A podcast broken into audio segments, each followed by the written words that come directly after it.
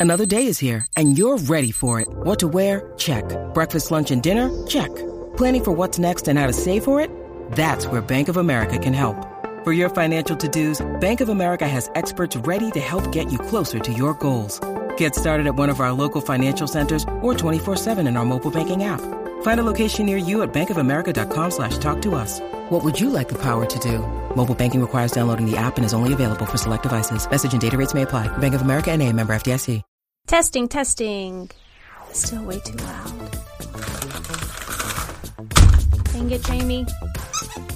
Can you please come get Ellie? Okay, let's try this again. You're listening to The Neurodivergent Nurse, and I'm your host, Jamie. I'm a registered nurse who has ADHD. On this podcast, we will talk all things ADHD. I'm really just beginning to learn about this diagnosis and how to navigate through it.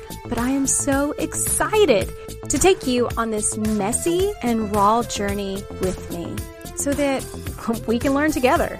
So let's get started. Hi, guys. Thanks for tuning in to the Neurodivergent Nurse. And on this episode, I have a wonderful, wonderful guest that I'm so honored to be here, Dr. Kimberly Douglass. And she's going to tell you a little bit about herself before we really dive into this content. Hello, I'm Dr. Kimberly Douglass, and I'm excited to be here. I'm just, I'm always honored and flattered when people invite me to be on podcast on podcast with them, and this is no exception. So I'm, I'm just really stoked to be here. So uh, my background is actually in academia. Most of my back, my work life, I've worked in academia, and I translated that into my own coaching slash systems building operation. I, am doing that full time now, where I support individuals who are neurodivergent, mainly adults. And so, what that looks like, that looks like doing a lot of social deconstructing and supporting people in things that challenge them in, the, in their personal lives, in their professional lives, in the community, things that reduce the amount of shame that they experience in life on a day to day basis. And so I have a strong presence on TikTok. I was on Facebook, but Facebook's like, ah. But I have a strong presence on TikTok, and I'm Dr. Kimberly Douglass with two S's on TikTok. And then also, I host a panel each week that's hosted by the Neurodiversity in the Workplace Club. And we talk about neurodivergence. And this week, we will be talking about designing spaces for people who have autism. Hmm, that sounds awesome. How did you really get into neurodivergence? Why was that something that you were drawn to? Okay, so as with most people, it starts with a personal need. I have been an advocate for my son for over all his life. He's 15 now. But when he was in daycare and in pre K, it was clear to me that I was going to have to take on an advocacy role not because of him, but because of the way things are constructed. And this went on for years up to the point of last year where I helped found a school that's based on project based learning, which is his zone. It's where he really flourishes and he really thrives as a twice exceptional person. And so once I felt he was in a safe place and he was set up for success, then I started to notice some things about myself that I had not paid attention to. And here we are. um, and I don't have, he has a di- diagnosis, but I don't have a formal diagnosis, but I am very clear about what my needs are. And diagnoses are very important because what they do is they give you access to things. However, I'm not one of these people that says, well, you, you have to have a diagnosis, but you want to make sure you have access to as many things as possible at the same time, trust the way you feel, trust that you do understand what it is you need. Speaking of diagnosis, I I did I think the very first episode for this, we're only maybe four deep into this new podcast, was about ADHD in women. And mm-hmm. girls, they are often not diagnosed until later in life if they do get diagnosed right. later in life. And that's not uncommon. And even mm-hmm. more so, which is what I want to talk about today, are Black women. And it's even more difficult for that community to receive a diagnosis. Mm-hmm. Is that something mm-hmm. that you've recognized as well? This is something that I talk about in my lives. And when we talk about things like the school to prison pipeline, we separate it in our minds from conversations about the fact that women often find out in middle age that they have ADHD or they're on the spectrum. And there are middle income white women that this happens with. So let me talk about what makes those really the same experience in terms of getting the support that people need. First of all, I want to say that I was careful earlier to say that I mainly support adults when I started coaching. I started as a parent coach, but found the emotional weight of that to be more than I was equipped to handle at the time because mm-hmm. I was still working through some things personally uh, with my advoc- advocacy for my my own child. But I don't exclude that. And another reason why I'm making that point is because neurodivergence isn't you're 17, you're a minor, you're 18, you're an adult. What we're really talking about is a continuum of poor services. And the fact that things are not recognized until your 30s and 40s is related to the fact that people enter pre-K with needs that don't get met. All of this is part of the same thing. It, it's not two separate systems. But I want to go back to the connection between the school to prison pipeline and the middle age diagnosis. As long as there's a school to prison pipeline, we will have the issue with people not being diagnosed until they're middle age because the common denominator is how we treat behavior. In both cases, what we're doing is we're separating the behavior from the need. Behavior communicates need. And in both cases, we're choosing to ignore the need. And in both cases, we are punishing the need. And let me explain a little bit in, more in detail what I'm saying. So, with the school to prison pipeline, the shortest distance between school and prison is through special education. So we know we know for a fact that people with disabilities are far more likely to end up in jail than other people in the school. And so, and that is especially the case with Black boys and increasingly with Black girls. So, in that case, we're saying that we're looking at a behavior and we're treating behavior solely as behavior. We're ignoring the context of that behavior. We're ignoring the fact that there's implicit bias in school. We're ignoring some other systemic factors. We're ignoring the fact that people may not get diagnosis, or um, if they're in special kids, they have a di- usually they have a diagnosis, but they're they're not getting the support and the treatment that they need, or that just not having access to the resources within the school. And so the focus becomes on behavior. That's what people are taught when they go get degrees to show them how to teach and how to lead the focus is on behavior. If you look at the curriculum, the curriculum shows you that what is most important is behavior and classroom management, as opposed to understanding what these needs are. It's right there in black and white. Um, so accrediting agencies, they show you what is most important is focusing on behavior and railroading people in a certain way. So in that instance, we are focusing on behavior separate from need. Now, when you look at a middle income white female who's in her 40s and just now getting a diagnosis, it's still an issue of separating behavior from need. So when she was in high school and she was extremely performative and there were things happening with her, but people ignored it because her behavior made them comfortable and she was compliant, then the, the need was ignored, although there were clear signs that she had some needs. And so in, in this case, the behavior is punishable because she knows she has to behave, behave a certain way. She has to mask in a certain way in order to avoid punishment. So that's how I connected to. Now you add to that um, that you're a black female. Almost every day I'm talking to a black female. It's like, wait a minute, that's me. Or I just realized that I have traits that look very similar to ADHD it's really tricky with Black women because our experience in this country says that we are here to be consumed. And with ADHD, there's messages transmitted to us. I don't know if it's ADHD, but it's ADHD in a neurotypical world that transmits to us that that we have to just burn, we have to mask, we have to exert.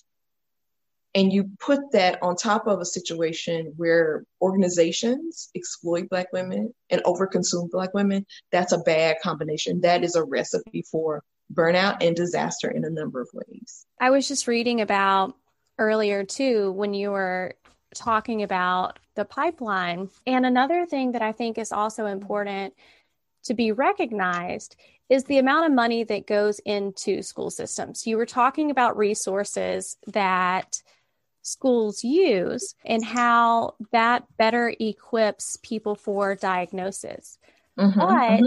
It is known that schools that are predominantly with black children they don't get as much money because of redlining because of all of these things right. there aren't the same funds that go into that education system they're not equipped with people right. who know to direct those children towards a good bad binary you're being disruptive therefore you're right. a bad kid you're going to constantly go to the principal's office or you're discarded you're going to get out of school suspension, you're not worthy of my time, instead of seeing that these are the signs, these are the flags that right. need to be looked into further. Yeah. Okay. So when people talk about flaws in the educational system, uh, we, we look at the center of the action.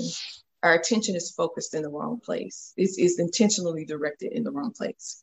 So I see parents on TikTok putting teachers in their place. I see teachers on TikTok putting parents in their place and all of it's misdirected because the adversarial relationship is constructed in the system.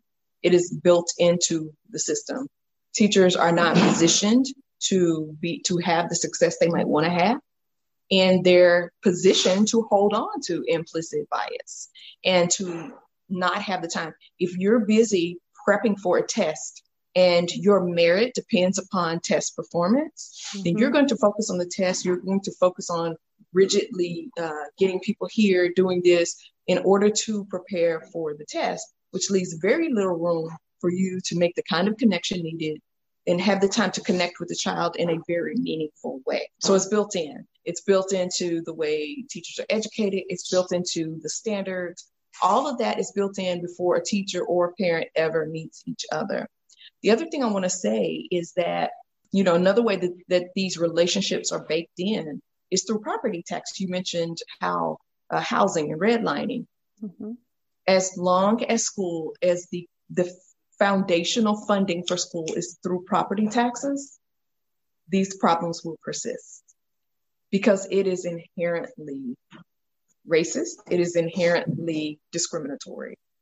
If you can't live in a certain place and you're relegated to a certain area of town where the housing is cheaper and yields lower property taxes, and school is based on property taxes, then that is baked into the system. Um, and one other thing I want to say too, as part of having things baked into the system, it's a mentality also. So it's the institution, it's the systems, but it's also the people, it's cultural as well.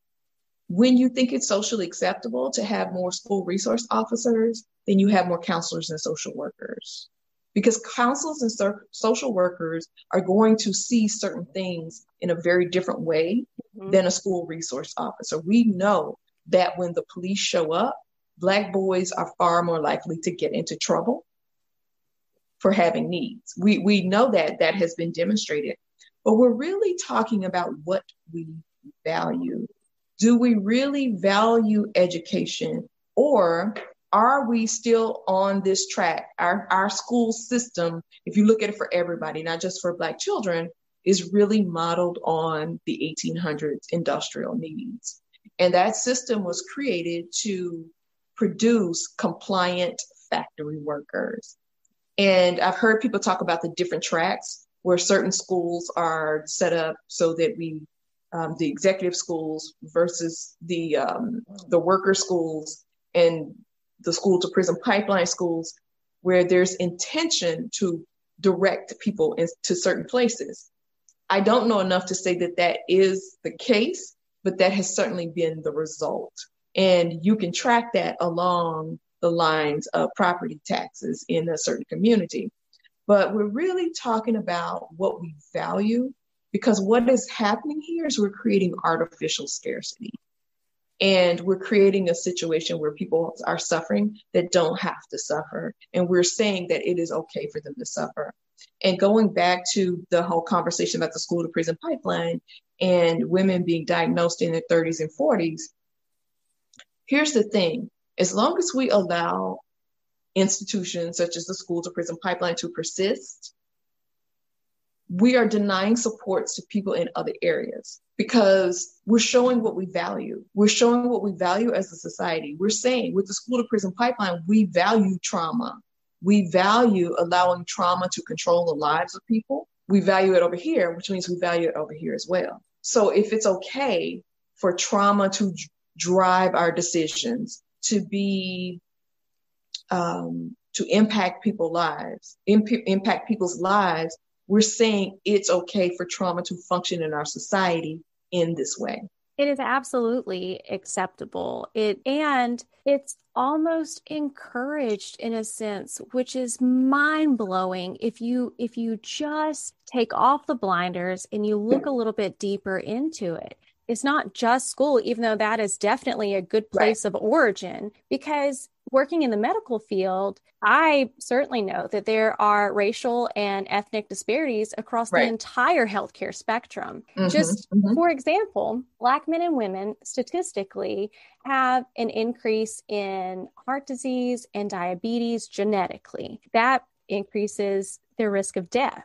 But then, whenever we get into mental health, which is already terrible in our system, in our country, we don't embrace and we don't look at the need for help with mental health. Our brain is an organ too that really needs to be focused on. But there's a lot of disparities in mental health care as sure. well. And even though they're more subtle, the consequences aren't less serious. You still have right. depression, you have suicide, you have death. And so all of those are increased while we completely disregard Black women. It, it increases their chances of dying because we yeah, ignore it. Absolutely. This past summer, I co-authored a book with someone. We it's called "You Are the Revolution," and you can link to it through my Gumroad account uh, through TikTok. You can link through to through TikTok. And one of the underlying ideas in that book is that during this pandemic, what we need to do for Black children, we don't need to worry about freaking learning loss. And I, if I hear that one more time, I'm going to scream. We don't need to worry about that. We don't need to worry about test scores. What we need to worry about, or not worry, what we need to do is to wrap a cocoon around Black children because there is trauma happening on multiple levels with being off their routines, with uh, with the pandemic, with the racial disparities that they experience on a regular basis. They will catch up. The other thing is we're always learning. Just because we're not learning what is on the test, it doesn't mean that we're not learning. And to say that is a little insulting because you can't tell me that a 12 year old who was responsible for their eight year old and six year old siblings and making sure the siblings got online and took their classes and they had something to eat you can't tell me that that person didn't learn something in these in this past year or so. So when you go back to the classroom you talk about it as a deficit when we actually should be celebrating it. I love that so much I I just had a conversation with a nursing supervisor and she was mm-hmm. talking about certain populations of people and that difficulty and her focus was what you just said that it was it was not focused on really what those children learned and the responsibilities right. that they learned and the care right. and the importance they put on other people. I I myself didn't think of that in the conversation. That's that's really incredible and beautiful. And and it's interesting because we know the other stuff that they're learning has not prepared them for the 21st century. Mm-hmm. The schools weren't prepared for the 21st century. They're still not. They're still not. Mm-mm. So stop it. What they had to do was go home and face real life. And in the 21st century, it's not about information. It is about the information experience. It is about grabbing information from here because people talk about us being in the information age. We are no longer in the information age. We are in the experience age or the experiential age where It's about taking information. Um, so Google and other web browsers resolve the issue of information. You can get just about everything you need, or you can get it in the future if you have the right access money or whatever. But it's about taking these different pieces and creating meaning. And that's what we have to show them how to do. It's not about taking a test. It's about project-based learning that engages them and uh, engages their curiosity. They drive the conversation. Feeding your siblings is project-based learning. Helping them log onto Zoom is project-based learning. We have to reframe this whole thing because what I see people are insistent upon is creating a deficit framework for these kids because somebody told me the other day that their school officials believe that um, certain kids, impoverished, quote unquote, impoverished mm-hmm. kids and kids in special education can't do project based learning. And I, my very natural hair was almost relaxed, straightened because it made me so, it made my blood pressure go up. Because what it's showing me is that the power dynamics are being recreated with some very silly notions. And and the way that they were thinking about this whole thing was not even based on the child's curiosity, which is the the the underpinning of project based learning. But I want to go back to something else you were talking about the health disparities, and we know that this is an issue for Black Americans I want to direct everybody's attention to you, and I'm sure you know about this, Jamie, the Adverse Childhood Experience Studies, or they call them the ACEs studies. When I heard about these in 2015, it just made my mind explode because it made things so very complete in a way, and it gave me language to talk about things that had happened in my own life. And what we know from from all these different studies related to the ACEs is that these experiences with childhood trauma, we know we see the connection with lung disease, heart disease, depression. And just for people who are unfamiliar with the ACEs, it started as a 10 question inventory of adverse childhood experiences and has expanded to include racism because living under racism itself is an adverse childhood experience. Mm-hmm. But just to give you some examples, if you had a parent who was abusing or someone in your household is abusing substances growing up, if you had an absent parent, a parent in prison, if you witnessed or heard or experienced domestic violence, if you were sexually assaulted, um, so uh, drugs, alcohol, there, there are several others, and people have extended the list as well. Those things are not without consequence. And and not just mental health consequences, but they manifest as physical challenges, physical disease. And this is this is very important, especially you talk about black men and black women and feeling like we need to be the drivers. We need to take care of things. We need to get things done.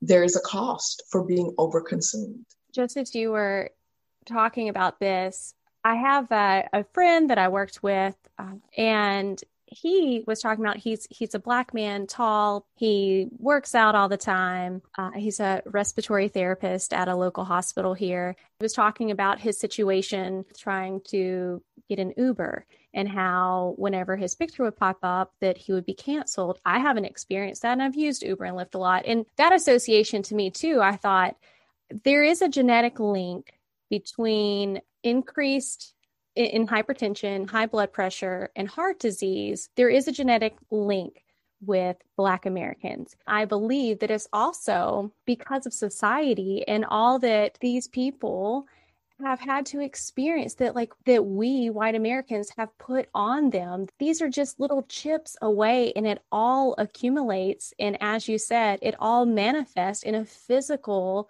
way as well and in healthcare. So it's not just physicians misdiagnosing or throwing people into this category, but it's also what we do as a society that impacts negatively the health and and the lifeline. Yeah, yeah. And, and a lot of times we have this conversation, we talk about the effect, but we don't talk about how it's happening. Yes. And how it's happening is white doctors ignore us or they don't take us seriously. There is a therapist on TikTok, and she goes by Leslie P S Y D. You may follow her. And Leslie, she put together a conversation about different studies about diagnoses. And so I responded to that by asking her, how does this look in terms of black boys? I think it was black boys I asked about specifically. And she was saying that there is evidence that the instruments themselves are biased. Absolutely. Look at a pulse oximeter. Yeah, exactly, right? Yes. Right. And so, and also when if I'm a black boy and I'm being evaluated by a white male who is suspicious of me, I then return that I'm suspicious of that person. And so it changes the diagnosis. Or if I'm going into this as a, um, a white practitioner and somebody's telling me that they have fears about something, they seem paranoid, but actually it's happening in their lives. So it creates all kinds of issues with diagnosis, and there is underdiagnosis, which means that people don't get the supports that they need. And here's what diagnosis does. And I know people are concerned, and I, I know you're sharing this with different audiences. So I want to say this explicitly. I understand the concern about being diagnosed and labeled with something. The issue is diagnosis is, is the gateway to receiving any most supports. So that is an access issue. But here's the other thing you cannot have a diagnosis and be labeled something else. Mm-hmm. So, at least on paper, you have a framework that allows you access to certain things. And I know with the military, people don't want to have a record of having autism. You are a whole person today, even if you're six years old. You are a whole person who deserves quality of life today. If you are concerned about being able to get into the military, I understand that, and people's situations are different. But you or and or your child, your whole people today. And I want to say this before I forget. It's interesting how we do in this society, we tend to chop people up. And you mentioned something earlier, and I can't remember exactly what it was, but I want to say that if you come to the understanding about ADHD or some other form of neurodivergence through the medical system, then it's treated like a medical issue. If it comes through as at the education system, it's treated treated like an educational issue. Um, through mental health, it's treated like a mental health issue. And what happens is that you get chopped up in all these ways, and either you or your parent has the responsibility of trying to bring all these narratives together, which means you have a second job essentially. Yes, you are absolutely right. And and I want to go back to when you were talking about the diagnosis and in childhood. There were a couple studies that I looked at and the rate of ADHD in children that they were diagnosed was about 9.5% during this one study. 11.5% of white children were diagnosed with ADHD. And for Black children was only 8.9%. It doesn't sound like much, but that is a significant difference if you really consider the population of children. And then in 2013, they did a study of over 17,000 US children. By the eighth grade, Black children were 69% less likely to receive a diagnosis of ADHD than white children. And so you think, okay, eighth grade is when this is going back to you saying you're whole, whether you're six years old, whether you're 36 years old. So 69%, large, large discrepancy, right? Well, in 2014, they went a step further. So in kindergarten, they were 70% less likely to be diagnosed than white children too. So it's it's not just a later in life you get that it's more difficult. These children even in kindergarten, there's such a huge disparity between the two ethnicity and races because of physicians or access. I mean, there's a lot of reasons why. I talked to a woman who sent me a message. She's in her mid 20s and she was saying, "Hey, I've watched a lot of your videos and stuff and I'm I'm really certain that I have this. How do I go about a diagnosis?" All I could do was share this is the route that I went, this is the information that I have. And I sent her more information. But she went a couple steps further to talk about with her family that they were going to see that as a weakness. And as I continue to read, again, this isn't my experience, but I'm learning that with Black women, not only is it more difficult to get diagnosed, but it's also difficult to seek that diagnosis because of the community in itself and family. Right, absolutely. And what I'm seeing, so it's of the family system, but it's also connected to church, which is a re, which is a system that reinforces behaviors in other systems. And so there are people who just don't believe that ADHD exists. I don't care what you call it. What I am concerned about is that there's a set of needs that you have that are not being addressed. You can call it water bottle if you want to, but there are aspects of church that encourage Black women to allow themselves to be overconsumed and to run themselves in the ground. And it is reinforcing to how um, things play out at work, and it's reinforced by the health care system, and it's reinforced by experiences in education because it all starts with a deficit frame. In church, sometimes you're built up as a person who can do a lot of things, but a lot of times it's the shame that comes with not performing as as well. So you there are two sides of the same coin, but in either case, it's a deficit framework it's not giving, it's giving the best parts of yourself for something that's not giving you anything back. And so here's a way to frame all of it. It really is about framing. So when we look at education, look at healthcare, and you look at religion, in any given situation, do you have more responsibility in that situation than you do authority? And that is a question that's relevant to each one of those domains. Can you expand on that a little bit, that question in itself? Yeah. So if you go to a church and it's mostly females and there's a male pastor, and you're responsible for making the programming happen, you're responsible for Vacation Bible School, for example, but he can come in and change everything with a magic wand. In that domain, you don't have the authority that you need to make things function. So you're responsible for paying your money, but the people who are making decisions about where the money goes, they're all men.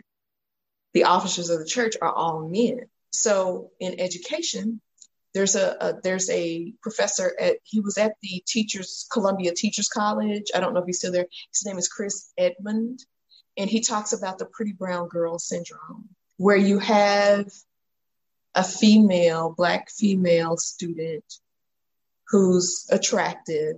She goes to a school where it's considered to have behavioral issues. She shows up, she she's quiet, she doesn't cause any problems, so she gets passed along because she makes the adults comfortable. But then she gets to college and she's in for a shock because she's not really been taught anything, but she's been rewarded for behavior that makes it easier for other people. And in that situation, she had the responsibility of behaving, but she had no authority in the situation to say, I need to be taught in the situation, or I need to be able to express my needs in the situation. And same thing with healthcare. You go in and you have the responsibility. You're too fat. You don't have the right BMI. You shouldn't eat that. But you don't have the authority to say, well, I live next to a landfill, and this, these are problems, some things that were passed on to me by my grandmother and my mother.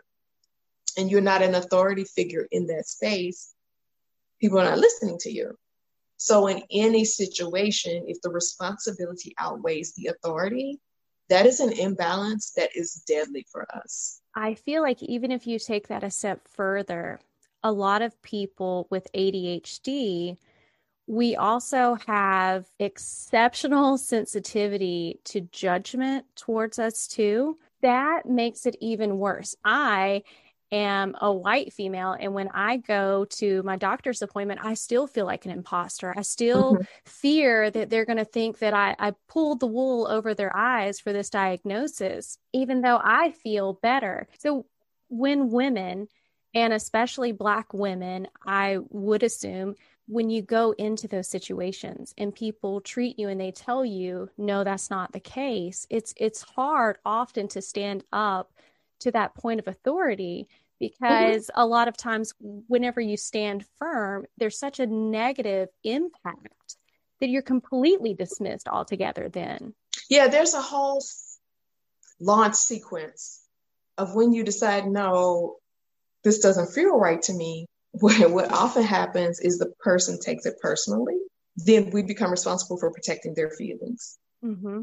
so now we're no longer centered to the conversation anymore yes it is really difficult and one of the ways and this happens in every one of those domains that i mentioned is the use of language when you're face to face with a doctor or nurse practitioner they have the power of language because they have the expertise in that space. They're presumed to have the expertise in that space. But you have the expertise about you. And nobody ever says that. If you're having a negative experience at school, you are still the expert on you. The principal are presumed to be the experts in that space, but you know what kind of experience you're having. While I agree completely with that, it's so hard when you get poured into when you get all this negativity poured on you right like like you were saying with school or a physician so if if you know something is not right if you know there's a disconnect if you know you check these boxes from your personal experience but every quote specialist that you go to who they are educated on this that they completely dismiss you which could be based on your skin color at some point you start to accept that from the experts when you hear it so often. It's just like if you're in a relationship and your your your partner tells you that you are a slob that you're lazy which are things that ADHD people in general hear very often from many people that they love. You start to believe that that is who you are because that is what you are receiving. That's what you're hearing and you're interpreting. How do you think that that can be removed from the core of the input that you have? So I just thought about something as you were talking. Um, first of all, for me personally, I don't accept it, but that doesn't mean that other people do don't. You know, that hasn't affected other people in that way. But I, but I'd say that eat just as much or more than accepting it, you just get tired. You know, you just get worn down by it because it's constant. It's a thousand paper cuts, and there's a cost benefit analysis that you do about whether or not it's worth it to fight back because you get tired. So they talk about um, battle fatigue. Right. Yes. But the thing I just thought about is for every Black woman, and perhaps any woman, but certainly Black women, who is seeking a diagnosis or seeking clarity. So I don't even say seeking a diagnosis, I say seeking clarity mm-hmm. because there could be a diagnosis there or not. But the point, because that's not really the point. The point really is what are my needs and how do I take care of my needs? And if a diagnosis allows me to take care of my needs, then that's, I, I need a diagnosis. But if we're seeking clarity about ADHD, about autism, about bipolar disorder, any of these things, we should always take somebody with us that's hard for a lot of people because there's a lot of doubt around them. But even if it means we have to hire somebody, we should take some, we should never go to these appoint these types of appointments alone. It may drag out the process a little bit longer. But I'm just sitting here thinking about just in this moment how that shifts the dynamics in the room. Yes, I absolutely agree with that because me just just being a nurse and even bedside Mm-hmm. So I see myself as a great nurse, uh, worked in neuro ICU for almost a decade before I switched to rapid response. You mind your P's and Q's in a sense more when you know that there is when there are two interpretations, two potential right. interpretations to be right and again, like I'm not a cut corners type of person, but just the mentality of the person that is caring for you, the mentality of the person who is trying to help you, the connection and the dynamic definitely changes during that yeah. time.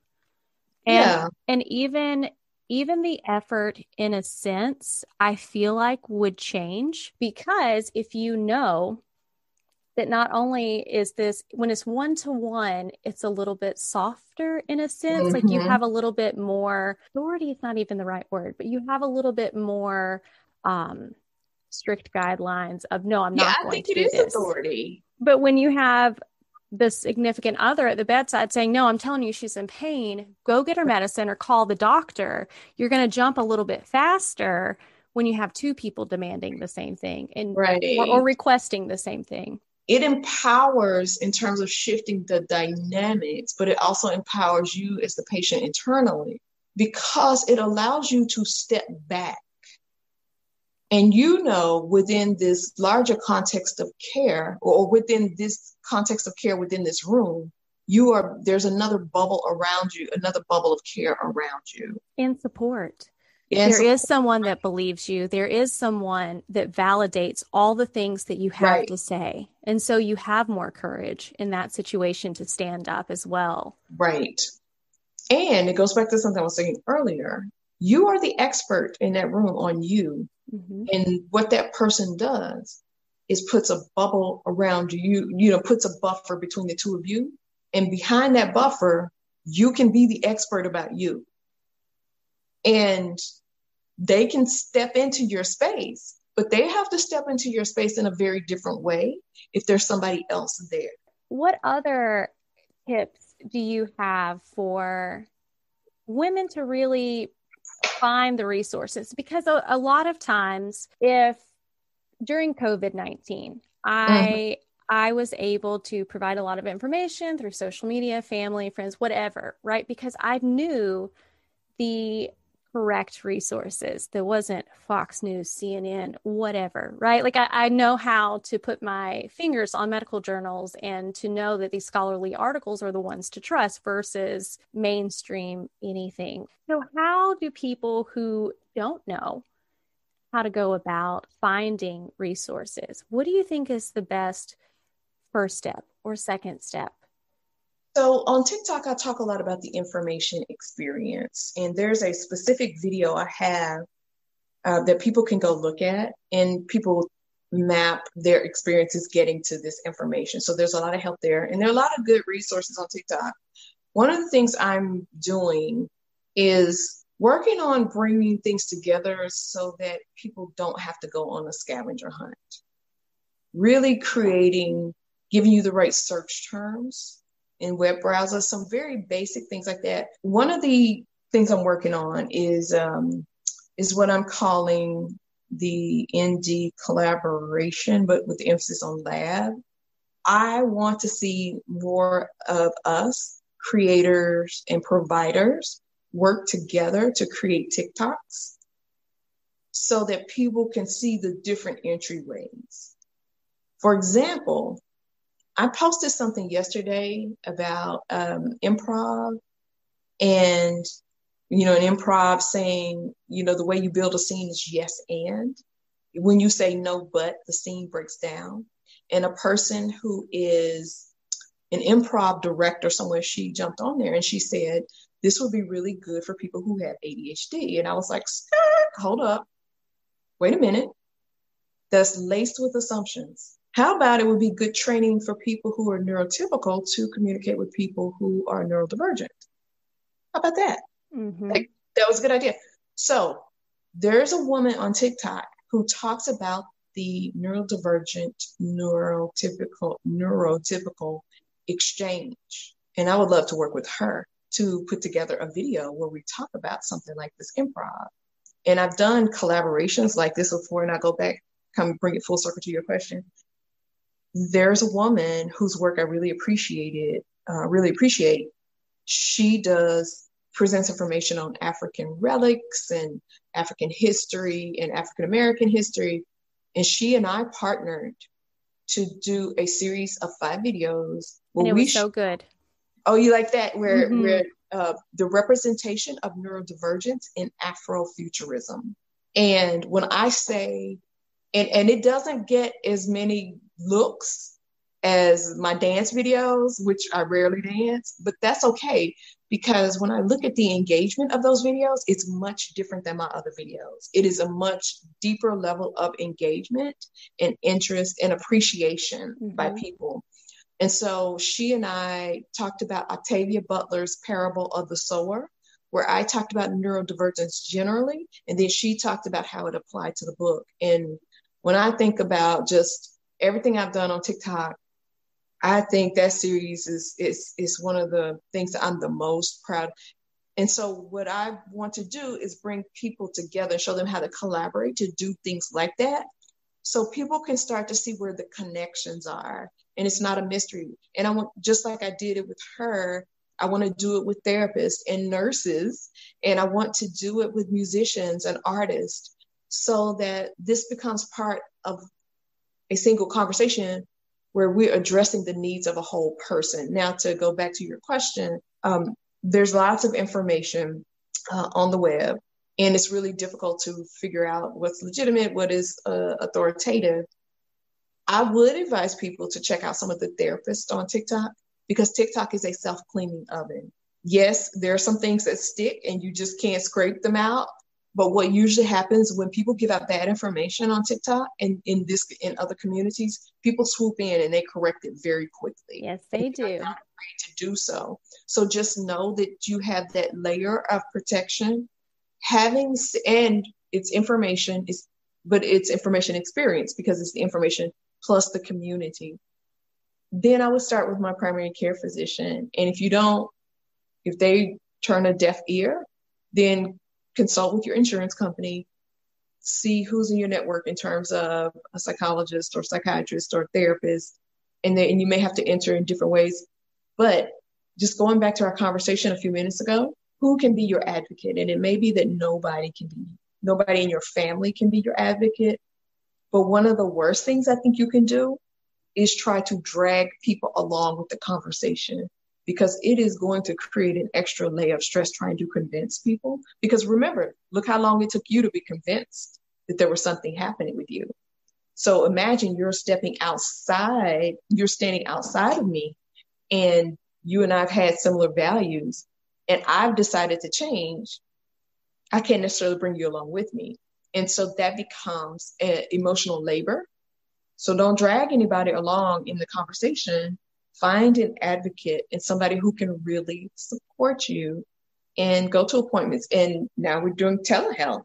So go to the tele, sit in on the Zoom session. A lot of the information experience surrounding these diagnoses is very isolating and alienating. First of all, because you are working with these traits in a neurotypical world. So there's you and what you're experiencing. And then on top of that, you now have had to turn into a detective or an academic and get mm-hmm. all this information. So it's very isolating. You don't know how to evaluate the information. You don't know what it means necessarily. You don't know what's too much. You don't know what's too little. So again, all of these aspects of it are isolating. So that's why it's important to have an advocate and someone if nothing else, who will just sit and listen. But you need to know who is not going to be your advocate. Now, there are some churches that are progressive and assist families in this way. But if you know that people at your church are not going to be supportive, you don't need to get up and give a, a, a testimony about it. Don't, just don't do it. Just do not do it. You're setting yourself up for problems. And also, this is a self discovery process. Everybody doesn't have the right to have access to what you're going through. They haven't earned the right to be a part of this conversation, and they haven't earned the right to be part of the decision making process. I feel like sometimes that can be difficult because a lot of people who have ADHD, we overshare you, you get you get so excited because you finally yes uh, like yes. whether you're at the beginning of your discovery that you are not these negative things that even if no one else told you that your entire life you told right. yourself that exactly exactly and no, I get it I totally get it it's totally it's get it. such a difficult thing like everyone I work with know it and I, I may say I'm sorry my meds haven't kicked in yet I'm a little disconnected right. or and people don't always take just like that. Even at work, I work in healthcare. Yeah. And yeah. not everybody they see that as a problem. I don't. You know, when you when you don't have that confidence yet in who sure. you are. Yes. No, absolutely. Like this that that is the paradox here. It really is. Is. It's a situation that makes you want to share all this. So that's why it's important to really think about a support system, even if you have to pay for a support system, if you can pay for it. And I realize everybody can't. And so that means, Jamie, that you and I need to start talking about what these support systems are going to look like. We have to start because I'm, I'm a design thinker and I'm designing a world in which neurodivergent individuals feel like they belong. Mm-hmm. That's when I think about all the things that I'm doing, that's what I'm doing.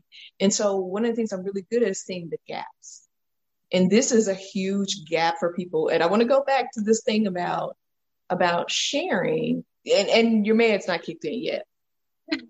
Just because you did okay first so first of all you may be comfortable with that. And and it's okay for you. It's it, it's okay for you. But if you're in a situation where there's a it's, it's riddled with shame to start with mm-hmm. you have to find a way find supports so that you have a place because what you're going to do is you're going to keep setting yourself up for rejection. And to, and, and we know the rejection is a big part of this, but I want to say this also. Just because you did something yesterday, it doesn't mean you have to do it that way today. And you can, and even if you overshare yesterday or shared, I mean, it's whatever it is. Today, you can decide not to if you see that it's not working for you and that's okay. And you don't owe them any explanation and there are boundaries and they need to give you room to be okay in this new version of yourself. And i i i just think there's so much beauty in finally understanding the new version of yourself too. There's so much liberation in that as well. I just i really appreciate you taking the time to to come and sit and be on this podcast and take away two hours from your day and yeah, it, it's been so enlightening for me as well. And I, I hope and I pray that this reaches a lot of people that is also enlightening for. And your your TikTok that we briefly touched on is it's so encouraging and I I love coming across it. I get bits of motivation and hope and it's there's so much warmth that comes from it. So anyone listening to this podcast, if you use TikTok at all, Dr. Douglass is someone that you you have to be sure that you follow and you look for her content all the time because she she helps bring light to even a dark day. Can you tell everyone again where they can find you on TikTok?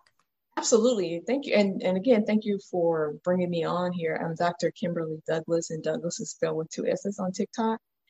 And, you know, my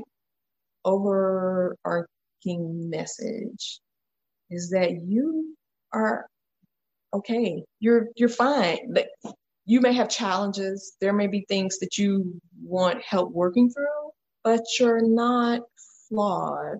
You are just you. If there's a different way you want to live, then find people to help you do that as to the extent that you can. But you're okay. You're you're fine. So let's just start there beautiful. However, there's a great community of people, there's a great support system, even online. Mm-hmm. So, again, if you're listening this, I just like Dr. Douglass has advised you, find those people, even online, to be that place where you're seen, where you're heard, and you feel that value because you are valuable every single day on your bad days, on your good days, on the days that you just can't get off the couch and and pick up the stuff. It's it's okay. It is all okay. Okay. So I just want to thank you again so so very much for being here and I I enjoyed it and if you enjoyed this episode, be sure to like it and share it with those that could benefit from it as well. And be sure to rate it five stars on your favorite listening platform so more people can be exposed to this show. Have a great week.